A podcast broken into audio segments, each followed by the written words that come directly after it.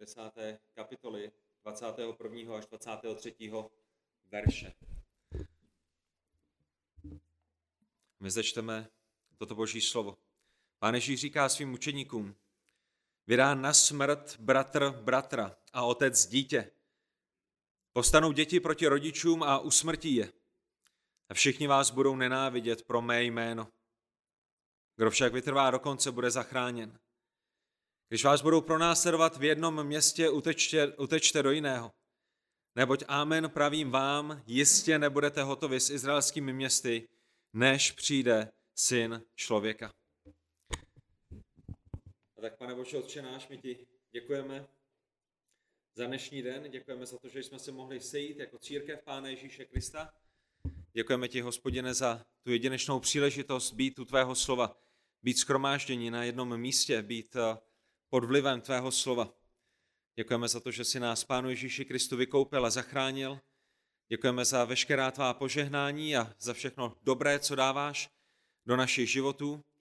Děkujeme, pane Bože, za to, že nám ukazuješ i v tom textu, který je před námi, s jakým protivenstvím se možná někteří z nás setkáme i v našich vlastních rodinách. A tak tě, hospodine, prosíme o to, aby si se dnešního rána oslavil. Prosíme tě, Bože, za to, aby ty jsi byl vyvýšen. Prosíme tě o to, aby jsme tak mohli načerpat pozbuzení a posílení z tvého slova. A prosím tě, Bože, o to, aby si tak eh, nás chránil i v průběhu tohoto schromáždění, které je nyní před námi. Co to tě prosíme pro tvoji slávu, ve jménu Pána Ježíše Krista, našeho drahého spasitele. Amen. Můžeme se posadit. Vy víte, že tak jak procházíme Matoušovo evangelium, takže se nacházíme v té desáté kapitole a v desáté kapitole pán Ježíš vyslal své učedníky zvěstovat zprávu o božím království a, a jedna z těch věcí, kterou pán Ježíš dělá, je, že varuje své učedníky před reakcí lidí, se kterou se setkají. Jestli jste s námi byli minulý týden, tak jsme viděli, že pán Ježíš řekl svým učedníkům, že vysílá jako ovce mezi vlky a tím, že vysílá jako ovce mezi vlky, tak to sebou nese několik aspektů, několik věcí, na které musí dávat pozor. A ta první věc, když jsou jako ovce mezi vlky, je, že musí být moudří, musí být opatrní, musí dávat pozor, musí mít otevřené myšlení, nesmí být eh, naivní. A ta druhá věc, kterou jim pán Ježíš řekl eh, minulý týden v tom našem textu, je, že se musí mít na pozoru a primárně se musí mít na pozoru před náboženskými lidmi. To jsou ti, kterým to jejich pravé náboženství půjde naprosto proti srsti.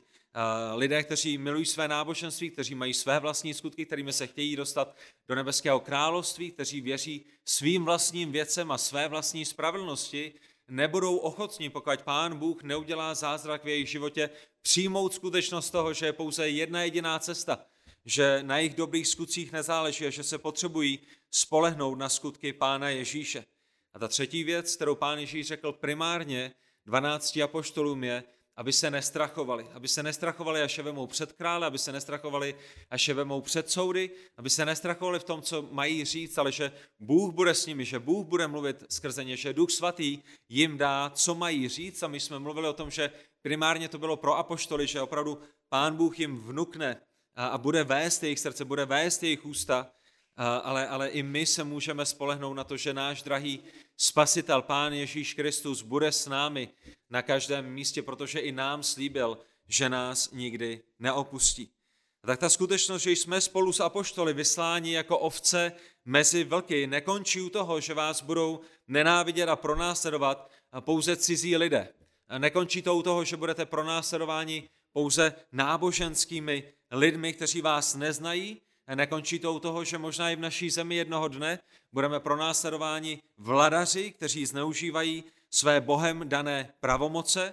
Ježíšovi učeníci musí být připraveni také na těžkosti ve vlastní rodině.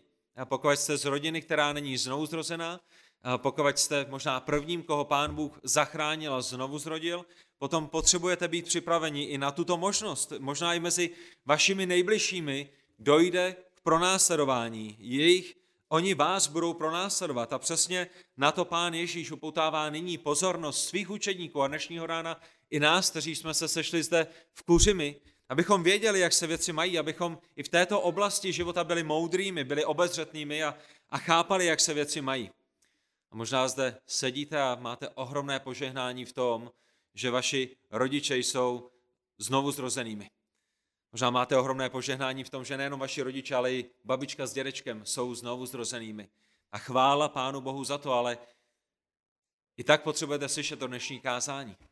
Protože jak budete evangelizovat další lidi, kteří možná to stejné požehnání nemají, možná jak eh, Pán Bůh dá, že zachrání někoho, kdo je z nevěřící rodiny a vy ho budete učedníkovat, tak s nimi potřebujete mluvit i o této skutečnosti, aby byli připraveni na to, že možná pod boží svrchovanou nadvládou přijde i v jejich životě, i v jejich vlastní rodině čas na to, aby byli opovržením, čas na to, aby byli vyvrhelem ve vlastní rodině. A tak eh, ten první bod, ale v pořadí čtvrtý, když pokračujeme v posloupnosti z toho minulého týdne, ten první bod dnešního kázání je jednoduše v 21. verši a zkráceně řečeno, my bychom ho mohli nazvat Mějte se na pozoru ve vlastní rodině, na pozoru v rodině. Pán Ježíš říká, tady je, jaká bude skutečnost v některých případech.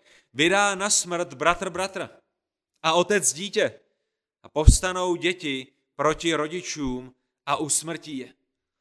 Tak se zkuste vžít do situace učedníků a možná, možná to pro některé z vás nebude ani tak náročné. Tu opozici od cizích lidí bychom jako učedníci ještě chápali, že? Jsou lidé, které neznáme, jsou lidé, kteří nenávidí křesťanství, ale od vlastní rodiny, od lidí, kteří jsou nám nejbližšími, to je nepředstavitelné, že? Máme rodiče, oni nás má případech milují, máme děti, oni nás má případech milují. A ať už jsme věřícími nebo nevěřícími, tak jsme spolu vyrůstali a možná bychom ještě docházeli pochopit, že, že nějaký cizí člověk nás bude pronásledovat, ale, ale naše vlastní krev, ty lidé, kteří jsou nám nejbližšími a přesně to je to, co pán Ježíš říká. To je přesně to, před, tím, před čím varuje. A samozřejmě to jeho varování neznamená, že každý křesťan v neznovu zrozené rodině bude terorizován bude pronásledován, bude trýzněn. Neznamená to, že každý křesťan v nevěřící rodině bude, bude zabit svou rodinou, že i mezi na, našimi sestrami, mezi našimi bratřími máme členy našeho sboru, kteří jsou z nevěřící rodiny a, a prožívají z boží milosti ohromné požehnání v tom, že jejich rodina je stále miluje a jsou součástí stále jejich rodiny a jejich rodina se o ně stále stará, ale, ale ta skutečnost je, že v některých případech to může zajít tak daleko, že vaše vlastní rodina vás vydá na smrt. My jako učedníci Ježíše Krista tehdy i nyní, ať už v Čechách nebo v muslimských zemích, musíme být připraveni i na tuto možnost. Proč? Protože Pán Ježíš rozděluje, není to tak? Pán Ježíš je spasitelem, který rozděluje a to rozdělení, které při, při, přináší, bude zasahovat i do tak intimních vztahů, jako jsou vztahy v rodině. A to je to, co uvidíme později v Matoušovi 10. kapitole 34. až 36. verši. Pán Ježíš to řekne velice jasně. Nemyslete si, že jsem přišel uvést na zem pokoj. Ano, na jiném místě pán Ježíš mluví o pokoji a mluví o sjednocení, ale, ale v tom kontextu pronásledování i, i, i v kontextu pronásledování z vlastní rodiny toto je pravda. Toto je pravdou pro náš kontext. Nemyslete si, že jsem přišel uvést na zem pokoj, nepřišel jsem uvést pokoj, ale meč. Přišel jsem s rozdělením, přišel jsem s mečem, neboť jsem přišel postavit člověka, muže, proti jeho otci, dceru proti její matce, snachu proti její tchýni. A nepřáteli člověka budou členové jeho vlastní rodiny, což zahrnuje jakýkoliv jiný rodinný vztah, na který byste si vzpomněli. Dokonce i manželství. Že možná jste vstoupili do manželství jako dva nevěřící lidé a jednoho Bůh zachránil. Možná jste vstoupili do manželství a nyní to litujete jako znovu zrozený člověk a vzali jste si někoho neznovu zrozeného a mysleli jste si, že to bude dobré a že, že, že, že pán Bůh se nějakým způsobem smiluje a, a, a nyní prožíváte ty těžkosti i v manželství, v tom nejvíce intimním vztahu, nejenom tělesně, ale i duševně, i, i mezilidském uh, té intimnosti. Rozumíte tomu, co to znamená? A ta otázka, která je s tím neoddělitelně spojená, je, proč Ježíš a jeho evangelium rozděluje. A vy víte, jaká je odpověď, že? Protože v tomto vesmíru jsou pouze dvě království. I když na této zemi je mnoho náboženství, a tisíce a tisíce různých falešných bohů, skutečnost je taková, my jsme to viděli v Matoušově evangeliu, že jsou pouze dvě náboženství, že jsou pouze dvě království, jejichž můžete být občanem. Jsou pouze dvě náboženství, ve kterých můžete uctívat. Buď uctíváte pravého živého Boha stvořitele, svatého Boha vesmíru, který je stvořitelem všeho, co je, anebo uctíváte nějakého jiného falešného Boha, ať už je jeho jméno jakékoliv. Jsou pouze dva pánové, jimž může člověk sloužit. Jsou pouze dvě mocnosti, pod jejichž nadvládou člověk může být. Jsou pouze dva základy, na kterých člověk může stavět svůj život. A ty dvě království, ty dva základy, ty dva pánové jsou království Boží a království satana. Bůh stvořitel a satan, který je stvořený. A v tom království božím, to je to neomezené království našeho svrchovaného stvořitele, zatímco království satana je omezené království, ve kterém je na malou chvíli umožněno božímu nepříteli satanovi, aby vládnul. Že? My rozumíme tomu, že i to malé království satana, ve kterém on má svoji nadvládu, ve kterém on má svoji moc, je pod tou boží svrchovanou rukou a, a satan může dělat pouze to, co mu pán Bůh ve své moci a svrchovanosti dovolí, co je součástí božího plánu, co si pán Bůh použije pro dobro svých znouzrozených a pro svou vlastní slávu. A vy víte dnešního rána v Kuřimi, že mezi těmito dvěmi královstvími je něco, co my jako křesťané nazýváme bojem, válkou, duchovním bojem. Satan nenávidí Boha, Satan nenávidí cokoliv, co je z Boha, Satan nenávidí boží dílo a boží království a, a když někdo uvěří, když se někdo stane součástí božího království, tak hádejte co? Satan ho nevítá s prapory a s vlajkami a nedává mu zlaté medaile. A, a lidé, kteří jsou pod nadvládou satana, kteří jsou pod nadvládou své tělesnosti, nebudou tleskat těm té opozici, těm nepřátelům, kteří přicházejí z království světla do království tmy a nebudou je vítat otevřenou náruší. Nejenom, že Satan nenávidí cokoliv, co je z Boha, ale, ale také lidé, kteří jsou tělesnými a, a my musíme být upřímní k tomu, že i my jsme byli tělesnými, i my jsme byli na této straně, i my jsme se narodili jako nepřátelé boží, kteří nenáviděli boží spravedlnost, kteří nenáviděli eh, Pána Boha jako stvořitele, jako Pána, Nechtěli jsme, aby jsme měli někoho nad sebou, kdo by nám říkal, jak se věci mají a jak máme žít pro jeho slávu a chtěli jsme žít pro naši vlastní slávu, ale nyní, když jsme v království nebeském, když jsme v království božím, když jsme součástí boží rodiny, tak máme kolem sebe lidé, lidi, kteří jsou tělesnými, kteří jsou naprosto skaženými, kteří milují hřích, kteří milují to, že jsou svými vlastními pány a, a milují, když mohou žít po svém, že? Já mám svůj život, já mám svá pravidla, já mám své radosti a, a nikdo, ať už mý rodiče, nebo starší brácha, nebo babička s dědečkem, nebo ředitel v práci, mi nebude říkat, jak mám žít svůj život. Milují ten hnůj hříchu, ve kterém jsou, milují bláto hříchu, ve kterém se rochní, neznají nic jiného a v důsledku jsou jako brouci pod kamenem, že? Možná děti, když jdete do lesa, rádi sbíráte kameny a obracíte kameny a, malé holky vždycky začnou křičet, protože jsou tam brouci a slimáci a, a žížali a, a kluci jsou ti, kteří je začnou chytat a, a možná je chtějí o, o, ochutnat a, a zakousnout a překousnout, ale, ale ta pravda je, že když zvednete ten kámen, tak ty brouci, kteří znají jenom tu tmu a kteří znají jenom to bláto a znají jenom to, to vlhkost a tu špínu a tu temnotu, když vy odvalíte ten kámen a posvítíte na ně světlem a ukážete jim, je zde lepší svět, je zde slunce, je zde teplo, je zde nádhera, je zde čisto, je zde bílo, je zde zeleň a všechny ty ostatní věci, tak oni zalezou ještě hlouběji do své díry. Proč? Protože to je to jediné, co znají, to je to, co milují. A, když vy jako duchovně znouzrození lidé přijdete do své rodiny, pán Ježíš rozděluje. Proč? Protože království světla přichází do království tmy. Protože člověk, který je nyní pod nadvládou Boha nejvyššího, přichází do rodiny, která je pod nadvládou úplně někoho jiného. Jiné standardy, jiné základy, jiné priority, jiné náboženství. A oni stejně jako vy v minulosti mají zatemnělou mysl, jsou otroky hříchu, jsou pod nadvládou satana. Nejsou z Pána Boha, nejsou z Boha a proto nemilují, co miluje Bůh, to dává smysl, že? Když máte v Praze Spartu a Slávy, když máte nějaké dva největší brněnské rivaly, buď jste v jednom týmu, nebo jste v druhém týmu. A pokud někdo z vaší rodiny je v tom druhém týmu a fandí jinému týmu a chodí na jiný stadion, tak spolu možná deset let nebudete mluvit.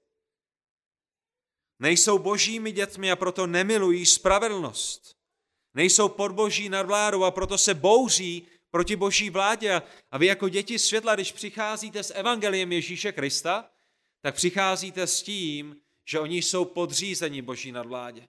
A říkáte těmto tělesným lidem, kteří si chtějí vládnout sami, je zde Bůh, který je vládcem, který je králem, který je stvořitelem, vy proti němu hřešíte, potřebujete činit pokání od svých hříchů, potřebujete se mu podřídit. A to není zrovna to, co jejich svrablavé uši chtějí slyšet, že?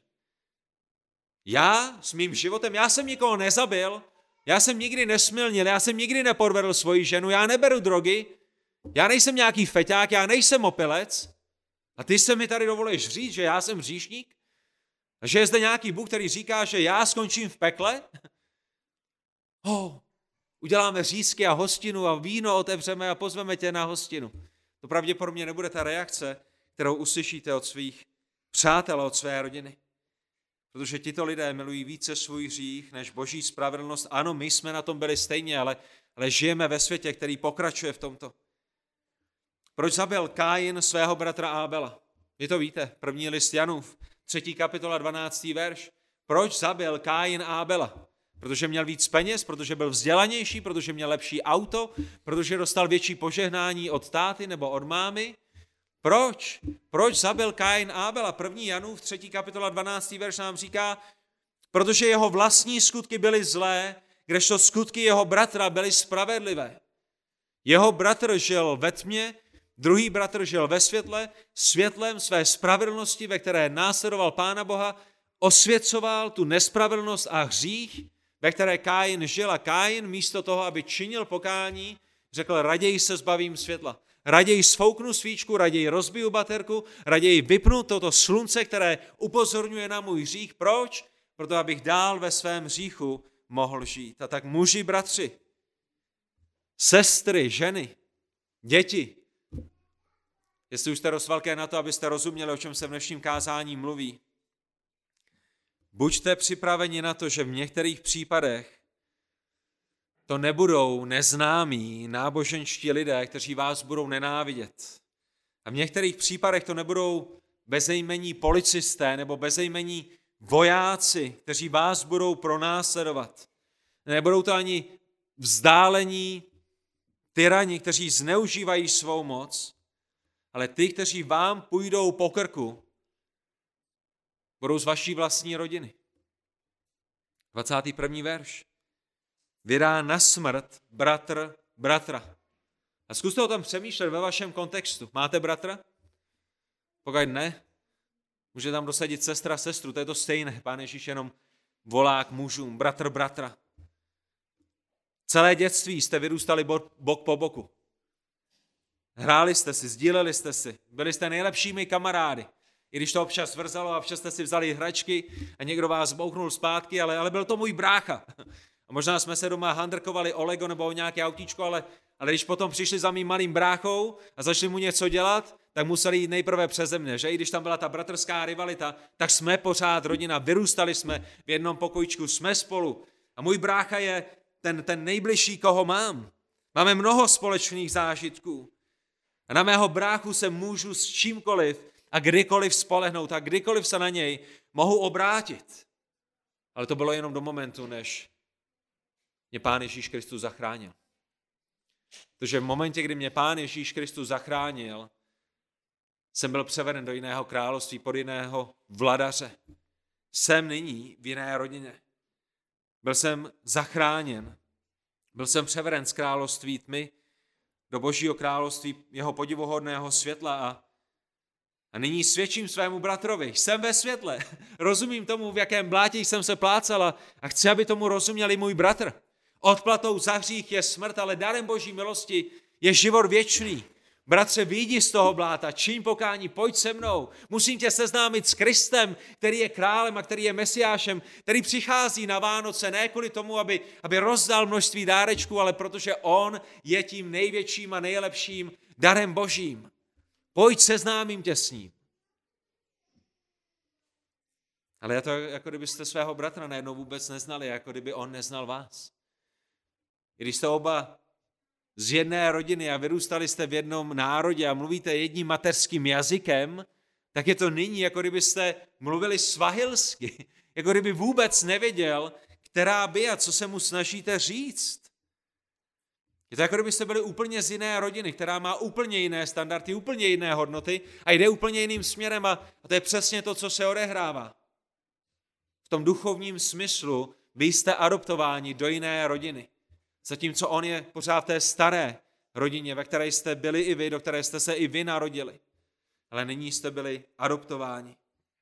V některých případech pán Ježíš říká, to zajde tak daleko, že bratr vydá bratra na smrt. A všimněte si, nejenom, že ho někde nahlásí, nejenom, že mu bude házet klacky pod nohy, tak ty, ty jsi teď křesťan, počkej, já ti propíchám pneumatiky a uvidíme, jak se budeš modlit tomu svýmu bohu. Ale že ho vydá autoritám za účelem jeho zabití. Já vím, co se stane, když tě nahlásím. Já vím, co se stane, když tě tady vydám těm autoritám. A to je přesně ten důvod, proč to jdu udělat.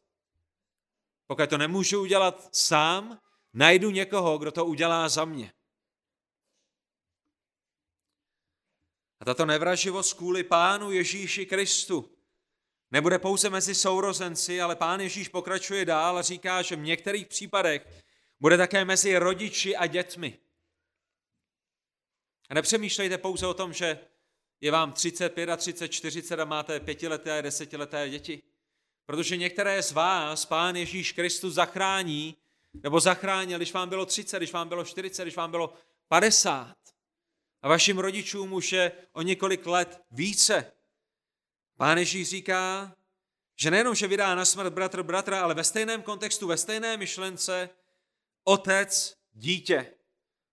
Matka, dítě, matka dceru, matka syna, otec syna, otec dceru.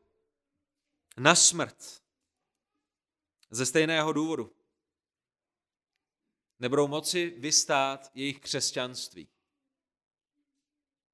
My všichni žijeme tímto způsobem a ty nyní jdeš úplně jiným směrem. Chodili jste na střední škole do hospody každý pátek s vašima spolužákama? Na naší střední škole to začínalo tím, že byli pouze dva v prváku, kteří chodili a na konci, na konci čtyřleté střední školy to byli pouze dva, kteří nechodili. Ale pořád vás zvou, že? Pojď, najedno, najedno. My se opět, ty se opět nemusíš, najedno, pojď najedno. Je to, je, to, je to ten trn v oku, je to ten trn v patě. Tady je někdo, kdo s náma nepůjde řešit. Tady je někdo, kdo se s náma na Silvestra nepůjde opít. Tady je někdo, kdo svítí světlem spravedlnosti, namísto toho, aby ho vypnul a zasnul a šel s námi a jeho svatým způsobem života nás neusvědčoval z toho, o čem i my víme, že je špatné, i když možná nic jiného o jeho Bohu nevíme. To není jenom mezi spolužáky na střední škole, to bude stejné ve vaší vlastní rodině. Otec vydá dítě. Rozumíte tomu? Dítě, které splodil. Dítě, které je jeho vlastní krví. Dítě, o který celý život pečoval. Syna nebo dceru, na, který, na které je, je hrdý. Vychoval je. Mazlil se s nimi, zápasil s nimi. Lezl s nimi po stromech. Hrál s nimi fotbal, fandil jim na jejich zápasech, vozil je na tréninky, investoval do nich peníze, investoval do nich čas, investoval do nich energii. Že? Ta maminka, která celý život, 18 let, vždycky to tlusté maso pro syna nebo pro dceru a to libové pro děti, pro děti to nejlepší. To dítě, se kterými prožili tolik radosti, to dítě, které v uvozovkách neudělalo nic špatného, ano, je hříšníkem, ale, ale není to o tom, že by jim vypálilo barák, není to o tom, že by jim ukradlo auta, rozbilo ho, není to o tom, že by je, by je bylo a, a, a bralo jim jídlo a zamklo je do sklepa. V tomto smyslu dítě, které jim neudělalo nic špatného, které proti ním nezřešilo, které je nepodrazilo, které je neokradlo. Takové dítě, ten otec nebo matka nebo, nebo oba budou chtít vydat na smrt. Proč? Opět, protože jsou duchovními nepřáteli a duchovní boj není na góly. Duchovní boj je ve skutečnosti na život a na smrt. Nejsou pod stejným pánem. Jejich dítě je nyní pod vládou jejich úhlavního nepřítele, živého Boha, zatímco oni jsou pořád pod nadvládou satana. Otce lži, který je vrahem od počátku. A kdyby mohli, tak by to udělali sami. Kdyby se nebáli toho, že možná v nějaké zemi vyšli do vězení kvůli tomu, že zabili své dítě. Podívejte se do muslimských, do muslimských zemí, kde je považováno za čest zabít člena své rodiny svou vlastní rukou, pokud konvertovali od islámu ke křesťanství. Je to povinnost, je to čest. Když to uděláte, tak vám za to lidé budou tleskat a schvalovat to. Člověk, který je v islámské rodině, který je v muslimské rodině, který přestal uctívat falešného boha Aláha s jeho falešným prorokem Mohamedem z boží milosti se obrátil k jedinému pravému živému bohu hospodinu a uctívá Krista ne jako proroka, ale jako syna božího, přichází v jeho rodině o svou identitu. Přichází o dědictví, přichází o bezpečí, přichází o zajištění. A v mnoha případech je o vlastní život. A když otevřete stránky hlas mučedníků, když otevřete stránky dalších organizací, které se snaží pomáhat pronásledovaným křesťanům, tak uvidíte nejrůznější bolestivé příběhy. A v mnoha případech nepřichází pouze o bezpečí, ale o svůj vlastní život. Žijí ve stínu smrti. A pokud jsou součástí nějaké církve, tak se musí scházet v podzemních církvích, na utajovaných místech, na tajných schromážděních. A nejenom, že na matrice jejich otec nechá vyškrtnout jejich jméno z jejich vlastní rodiny, ale otec řekne také svému synovi nebo dceři, kteří jsou nyní znovu zrození, že jediný důvod, proč by se s nimi někde ještě měli sejít, je, aby měli příležitost je zabít. Dokážete si to představit? Že vám váš vlastní otec, kterého jste milovali 20 let a který miloval vás, šli jste stejným směrem, uctívali jste stejné náboženství, měli jste stejné hodnoty, vám do očí řekne, jestli tě ještě někdy uvidím, tak to bude jedině proto, abych tě zabil. Nejsi mojí dcerou, nejsi mým synem, si ostudou mé rodině už tě nikdy nechci vidět. A historie křesťanství je důkazem, že toto nejsou prázdné sliby. Nejenom v muslimských zemích. Rekatolizace v českých zemích. 50. léta v naší zemi, kdy rodiče, kteří jsou ve straně, tak jim se jejich děti, které ve straně nejsou a které milují Krista, stávají odpornými. Pán Ježíš pokračuje dál a říká, že je zde i třetí aspekt pro následování ve vlastní rodině, kde povstanou děti proti rodičům a všimněte si toho důrazu, který pán Ježíš klade a usmrtí je. Nejenom, že proti ním povstanou, nejenom, že na ně budou křičet, nejenom, že jim budou nadávat, nejenom, že je budou nazývat nábožníky a pobožníky a pámbíčkáři a že se jim budou smát, ale povstanou děti proti rodičům a usmrtí je. Nejenom, že rodiče vydají své děti na smrt, ale, ale tam, kde je dítě obrácené a rodiče neobrácený, pardon, kde je rodič obrácený a dítě neobrácené, tam v některých případech bude dítě usilovat o smrt svého rodiče. Kvůli Kristu je budou nenávidět víc než skažené jídlo. Už se vám někdy dostali, dostalo do pusy něco skaženého? Že přijete do restaurace, něco jste si objednali, nebo jste možná vařili s nějakými ingrediencemi a neochutnali jste a důvěřovali jste, že, že v té lednici jsou jenom tři týdny a ne tři měsíce nebo tři roky? Vypadá to krásně, vy to dáte do pusy a je to skažené, že ta hořká pachuť, ten, ten kysaný, zakysaný zápach a, a co s tím uděláte? Vyplivnete to. Pán Ježíš říká, že kvůli Kristu děti budou své rodiče nenávidět více než zkažené, zkažené jídlo, které by jednoduše vyplivly a budou je nenávidět více než prašivého psa, po kterém by jenom hodili klacek a po kterém by jenom hodili nějaký kámen, aby, aby ho zahnali pryč. Kvůli Kristu je budou nenávidět až k smrti a opět svou vlastní krev rodiče, kteří, kteří o ně pečovali, kteří měli bezesné noci, kteří k ním stávali v noci, když blinkali a když měli horečky a když potřebovali odvést do nemocnice, o které se starali. Ty, v které vkládali naději, že se o ně budou jednoho dne starat, vás nyní kvůli Kristu ani nenechají dožít stáří. Vaše vlastní dítě, to, které nosí vaše DNA, to, které je vaší krví, které mělo být vaším dědicem. To je, jak moc lidé nenávidí Boha. Jak moc nenávidí boží spravedlnost, jak moc nenávidí myšlenku toho, že by se měli podřídit bytosti, která je stvořila. A to je, jaká je naprostá zkaženost s jejími důsledky. Přemýšlejte o tom, to, co Pán Ježíš Kristus říká, je, že i ty nejspokojenější rodiny mohou skončit v té nejhorší rodinné válce kvůli Kristu. Ne kvůli penězům, ne kvůli tomu, že máte lepší barák než vaši rodiče, nebo kvůli tomu, že fandíte jinému týmu, ale kvůli tomu, že jste v jiném týmu, že jste v jiné rodině, že jste v jiném království.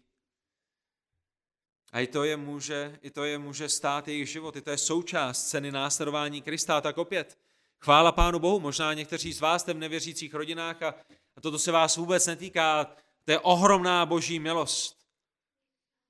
Ale to neznamená, že se to zítra nemusí změnit. To neznamená, že nebudete učedníkovat, nebo nebudete kolem sebe mít v tomto sboru nebo v nějakém jiném sboru lidi, kteří budou procházet těmito těžkostmi a vy je na to potřebujete připravit a potřebujete je před tím varovat a potřebujete se o ně postarat, pokud k takové situaci dojde. Ta pravda písma stále stojí, i vy musíte být připraveni, i vy musíte být rozumní, i vy musíte být moudří a tyto věci očekávat. A mimochodem, pokud takové těžkosti mohou nastat ve vaší biologické rodině, pokud takové těžkosti mohou nastat bratr vůči bratru, otec vůči dítěti, dítě vůči otci nebo matce, proč by to proto mělo být jiné, pokud vstoupíte do manželství s někým, kdo není znovu zrozený? I, i písmo mluví na různých místech velice jasně o tom, že znovu zrození lidé nemají vstupovat do manželství s neznovu zrozenými. A když vidíme, kolik těžkostí to může přinést, potom i ten text, který máme před sebou, nám otvírá náš duchovní zrak v tom, že rozumíme tomu, že pokud takovéto vztahy vládnou mezi znovuzrozeným a neznovuzrozeným bráchou a otcem a dítětem, tak zajisté, zajisté, zajisté stejné těžkosti mohou a pravděpodobně nastanou i v tom nejintimnějším vztahu, kterým je manželství. 22. verš, souhrn toho, co pán Ježíš říká, všichni vás budou nenávidět pro mé jméno. To je schrnutí všeho, co jsme řekli minulý týden i, doposavať tuto neděli. Všichni vás budou nenávidět pro mé jméno. Jednoduše řečeno, budete nenáviděni, nenáviděni všemi možnými lidmi. Budou vás nenávidět lidé, kteří jsou náboženští, budou vás nenávidět lidé, kteří jsou u moci, kteří jsou vladaři, budou vás nenávidět členové vaší vlastní rodiny. A to samozřejmě opět neznamená, že až dneska půjdete domů ze schromáždění, že každý člověk, kterého potkáte, vás bude proklínat a bude na vás splivat, že? Samozřejmě to neznamená, že až přijdete do Alberta a budete stát ve frontě, tak vás všichni začnou být holí a, a budou vás skamenovat a, a potáhnou vás jako mrtvé ven a, a na náměstí, ale, ale co to znamená je, že musíte být připraveni na to, že pravdu pro následování a nenávist a utrpení může přijít ze všech různých směrů. Od lidí, od kterých byste to čekali, i od lidí, od kterých byste to nikdy nečekali. Od lidí, které znáte a od lidí, které neznáte, od lidí, kteří jsou blízkými i lidé, kteří jsou vzdálenými. Takže tam, kde Pán Bůh přichází se svým nebeským královstvím skrze své učeníky, Tam se boží nepřítel Satan a všichni jeho podřízení snaží zničit. Je to velice jednoduché, je to velice prosté. A my musíme být velice opatrnými. A poštol Pavel ve skutcích ve 14. kapitole 22. verši říká, že cesta do slávy, ta cesta, na které jsme, ta cesta, po které jdeme do věčné slávy, do věčného božího království, je cestou, která je cestou mnoha utrpení. Vidíte to ve skutcích ve 14. kapitole 22. verši? Pavel a Barnabáš upevňovali duše učedníků, pozbuzovali je, aby se trvávali ve víře. A říkali, že musíme skrze mnohá soužení vejít do božího království. Vidíte, biblické evangelium v sobě velice jasně zahrnuje i cenu následování. Tady na té zemi, drahý křesťané, se ti z největší pravděpodobností bude dařit hodně zle. Zapomeň na prosperitu, zapomeň na zdraví, zapomeň na to, že budeš oblíbený cizími i, i ve tvé vlastní rodině, neboť musíme skrze mnohá soužení vejít do Božího království. Kristus není někým, koho můžete vyzkoušet. Kristus není někým, ke komu zveme proto, aby vám opravil manželství. Kristus rozděluje. Kristus je spasitelem světa, Kristus je králem svého království a Kristus rozděluje a ta cesta za ním, cesta do věčné slávy je skrze mnohá soužení.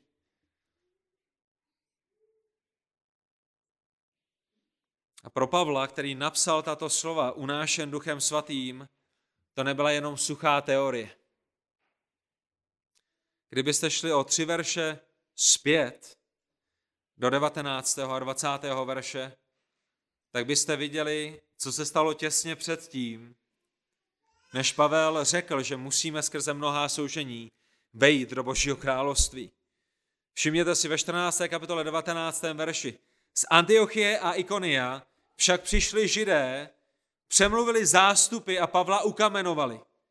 Pak ho vlekli ven z města, protože mysleli, že je mrtev. Ale když ho učedníci obstoupili, vstal a vyšel do města, druhého dne vyšel s Barnabášem do Derbe. Rozumíte tomu, co se děje? Až potom Pavel říká, skrze mnoha utrpení musíme vejít do Božího království. Potom, co Pavel byl chycen, potom, co Pavel byl obklíčen, potom, co Pavel byl kamenován celým městem, těmi židy, kteří přišli a otočili celé město proti němu. Teprve potom, co ho vzali za nohy, za vlasy nebo za jakoukoliv část jeho těla a vytáhli ho ven před město, kde ho nechali a pohodili, aby ho sežrali psy, aby ho roztrhala divá zvěř, ani ho nepořbili, protože si mysleli, že je mrtev a není hoden jejich pořbu. Potom, co dost možná byl vzkříšen z mrtvých, nějakým zázračným způsobem ho pán Bůh přivedl buď zpět k životu, anebo, nebo z toho komatu, ve kterém byl, ho, ho obživil, tak teprve potom Pavel pozbuzuje ostatní učedníky, když jim říká skrze mnoha utrpení. On říká učeníkům a já vím, o čem mluvím. Vidíte ty modřiny na mém, na mém obličeji? Vidíte ty šrámy na, mé, na mých zádech? A minulý týden my jsme mluvili o tom, že Pavel dostal několikrát 40 rán holí bez jedné.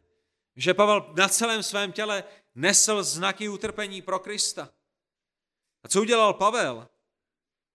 Druhého dne, nebo vstal a vyšel zpátky do toho města a druhého dne vyšel s Barnabášem do Derbe. Šel do dalšího města a zvěstoval evangelium Pána Ježíše o dům a o město dál. A tak buďte připraveni, že vás všichni budou nenávidět kvůli Kristu, ale buďte také pozbuzení, říká pán Ježíš. A to pozbuzení přichází v té druhé části našeho verše. Kdo však vytrvá do konce, bude zachráněn. Buďte opatrní, svět, do kterého jdete, vás bude pronásledovat a pronásledování přijde ze všech možných směrů, ale kdo však vytrvá do konce, bude zachráněn. A přátelé, tady je dobrá zpráva. Dobrou zprávou je, že všichni skutečně znovu zrození dokonce vytrvají.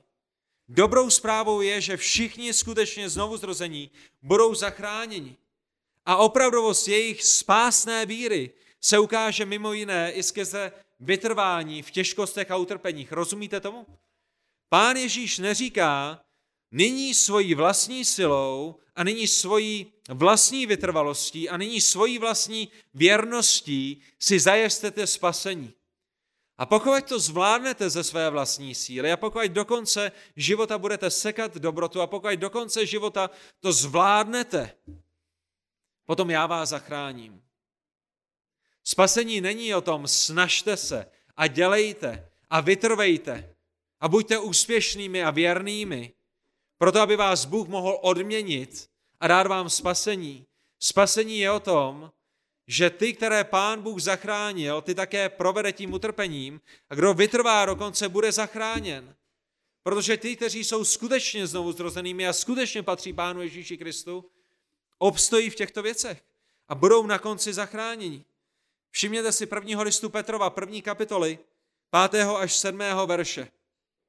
Vy, kteří jste boží mocí, mocí boží raději, střeženi skrze víru k záchraně. Kdo vás střeží? Co vás střeží? Co vám zajišťuje, že budete znovu zrozeni? Vy a vaše síla? Vy a vaše věrnost? Vy a to, že obstojíte a vytrváte v pronásledováních i od vlastní rodiny? Ne, my jsme střeženi mocí boží skrze víru k záchraně, která je připravená, aby byla zjevena v posledním čase. Proto jásáte. I když se nyní nakrátko, i když jste nyní nakrátko, je-li to nutné, zarmouceni rozličnými zkouškami, aby osvědčenost vaší víry, vzácnější než pomícející zlato, jež je zkoušeno ohněm, byla nalezena k chvále, slávě a cti při zjevení Ježíše Krista. Je to Pán Ježíš Kristus, který je věrný. Je to Pán Ježíš Kristus, který nás nese. Je to Pán Ježíš Kristus, který nás provede. Je to Pán Ježíš Kristus, který nás již zachránil a který nás finálně zachrání na konci. Zachrání všechny ty, kteří vytrvají a všichni ty, kteří vytrvají, jsou ti, kteří byli skutečně zachráněni. Ale i opravdová spásná víra, kterou nás Pán Ježíš skrze Ducha Svatého společně s Bohem Otcem obdarovali, je vírou, která potřebuje pozbuzení. Není to tak?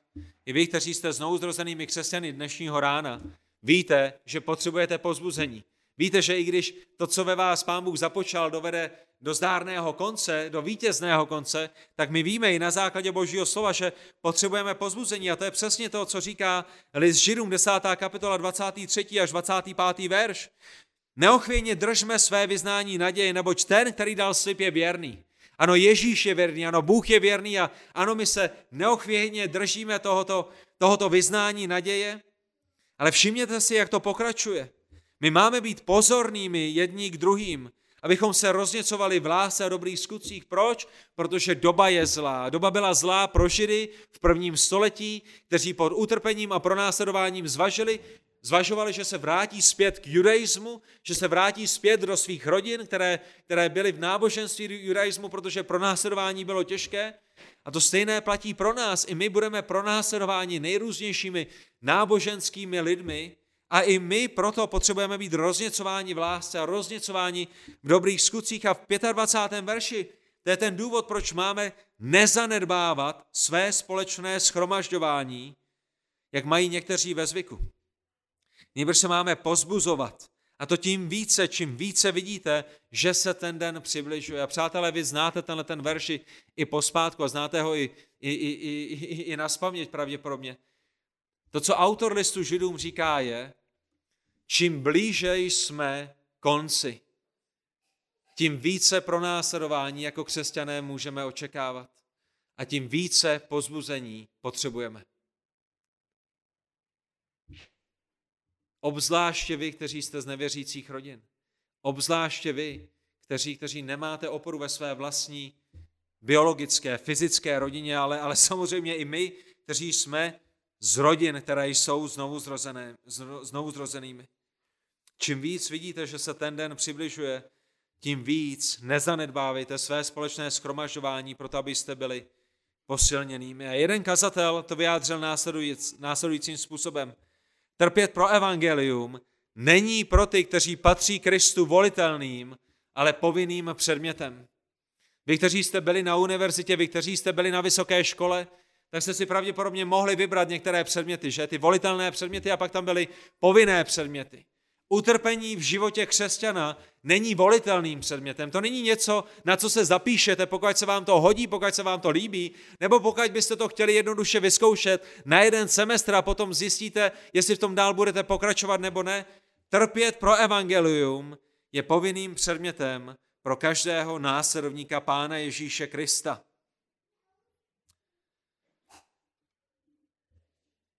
Ale to dobré, co na tom je, je, že i v našich souženích a v našich těžkostech nejsme sami. Nejsme sami a není nikdo a není nic, co by nás odloučilo od Krista. I v našich souženích, i v našich těžkostech, i, i v tom kurzu a tom předmětu utrpení nejsme sami. A v listu Římanům Duch Svatý skrze Apoštola Pavla vykresluje ty nejnádhernější pravdy o tom, že ti, kteří skutečně patří Kristu, vytrvají až do konce, ať už prochází jakýmkoliv utrpením. Římanům 8. kapitola 35. až 39. verš je jedinečná a zřejmě nejjasnější pasáž v celém písmu, která se zaměřuje na jistotu božího zachování jeho vyvolených až do konce. Ta naše naděje uprostřed utrpení není v tom, že jsme silnými, ale že Kristus, který je v nás v duchu svatém, je silným. Ta naše naděje není v našich zásluhách, ale v Kristových zásluhách. Ta naše naděje není v naší síle, ale v Kristově síle. A všimněte si toho, co Pavel unášen duchem svatým říká o této jedinečné doktríně jistoty božího zachování jeho vyvolených až do konce. Kdo nás odloučí od Kristovy lásky? Myslíte si, že můžete odloučit Kristovu lásku od Krista? Samozřejmě, že ne, že? Kdo nás odloučí od Kristovy lásky? Kdo nás odloučí od Krista? Soužení nebo úzkost? V kontextu dnešního kázání pronásledování nebo hlad, nahota, nebezpečí nebo meč?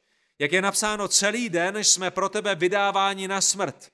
Pokládají nás za ovce určené na porážku. Ale v tom všem dokonale vítězíme skrze toho, který si nás zamiloval.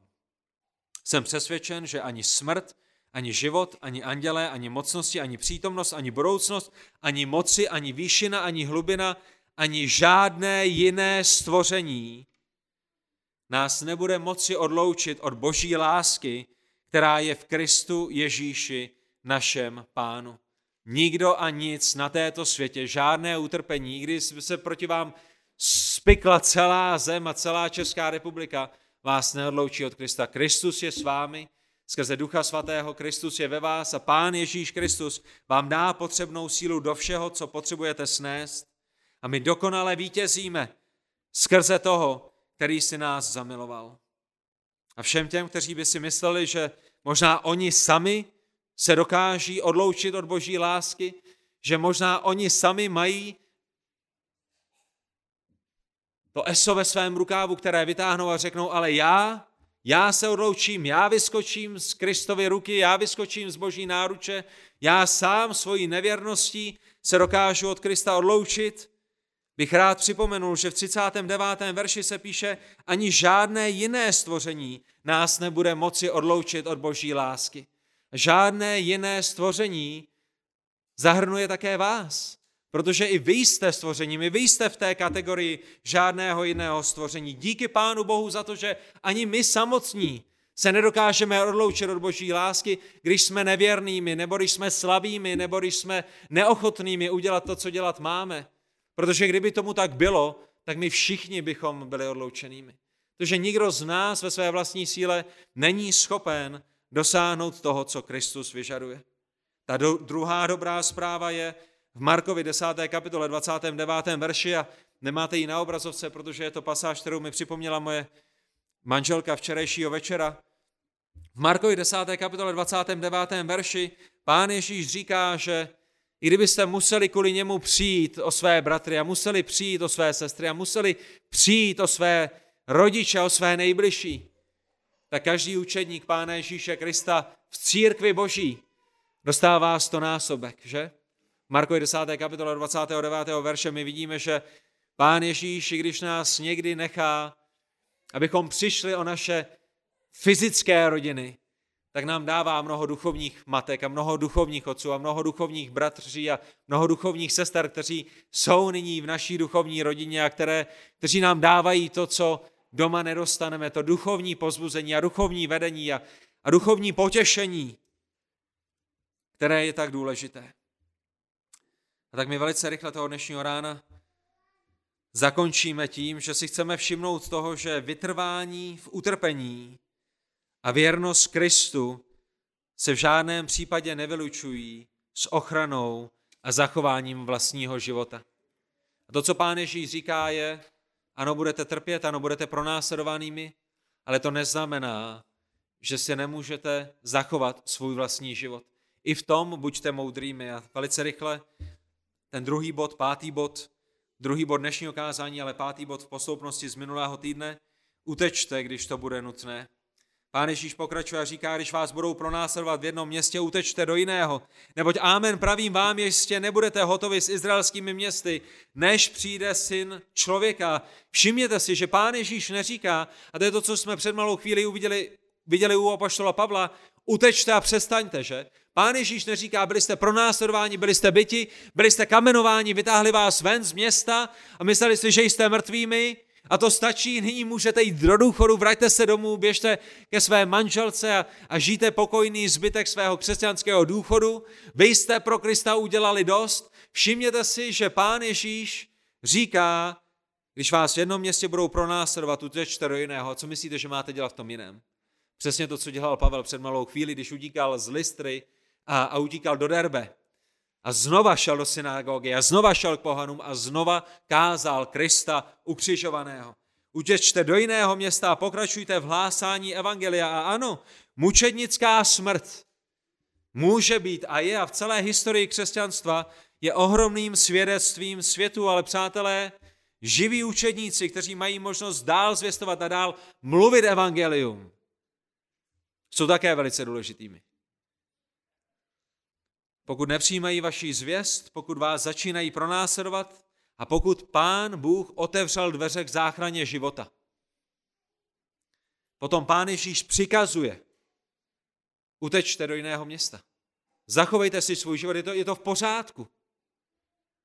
Buďte odvážní a buďte připraveni zemřít pro Krista, pokud to bude boží vůle ve vašem životě, ale nebuďte pošetilými, nebuďte hloupými, Nenechte se zabít zbytečně, když pán Bůh otvírá dveře k tomu, abyste šli jinam a přestěhovali se na jiné místo.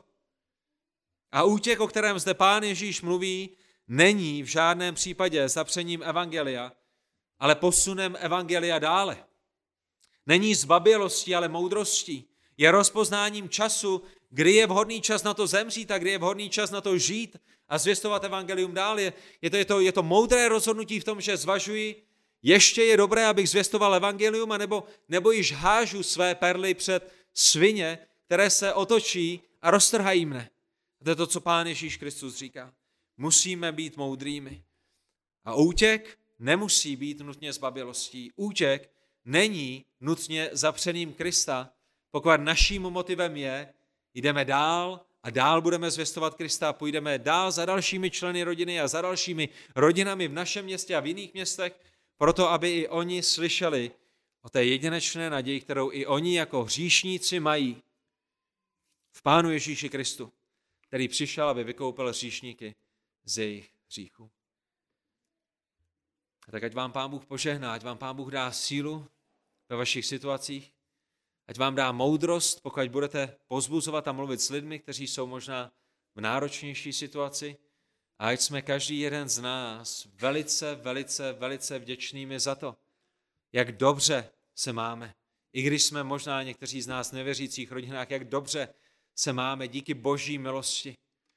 A jak moc se chceme modlit za pronásledovanou církev, jak moc se chceme modlit za ty, kteří dnešního rána ne teoreticky slyší kázání o pronásledování ve vlastní rodině, o tom, že jsou kořistí ve vlastní rodině, ale kteří to zakoušejí, kteří to znají, po kterých jde jejich vlastních otec a po kterých jdou jejich vlastní bratři a v momentě, kdy je najdou, tak je podříznou jako nějaké prase a budou se tím chlubit a města a vesnice jim budou tleskat. A tito lidé budou skutečnými mučedníky, jejíž krví bude zdobená historie církve. A tak pokud my máme tak ohromnou milost, že Pán Bůh na nás nedopouští takto těžké pronásledování, o co více se chceme modlit i za ty, kterým je z boží milosti dovoleno, aby položili svůj život. Proto drahé jméno Pána Ježíše Krista.